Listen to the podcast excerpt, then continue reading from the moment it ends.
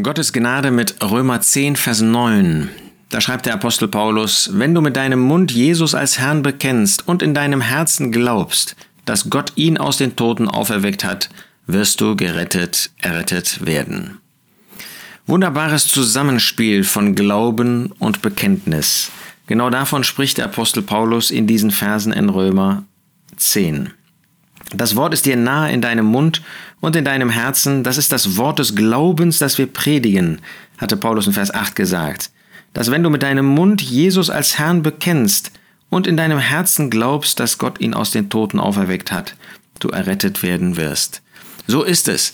Gott kann in mein Herz hineinsehen. Er weiß, ob ich glaube. Und das ist wunderbar.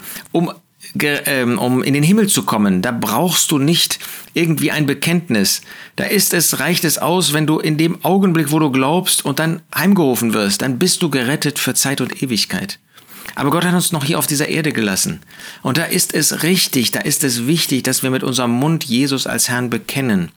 Dadurch bekommen wir selbst Heilsgewissheit, dass wir von diesem Glauben zeugen, der in unseren Herzen ist. Denn Glaube wird sichtbar. So wie ein Baby, das geboren wird, wie du merken kannst, dass da Leben ist, indem es schreit. Und das ist das typische Merkmal, dass Leben hörbar wird, dass Leben sichtbar wird. So ist das auch in unserem Leben. Da wird dadurch, dass dieser Glaube, der in unseren Herzen ist, den kann kein Mensch sehen. Gott kann den sehen, aber kein anderer. Dass dieser Glaube in unseren Herzen hörbar und sichtbar wird.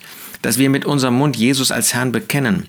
Das wäre doch seltsam, Glauben zu haben und darüber nicht zu sprechen, zu bekennen. Nein, dadurch werden wir errettet werden.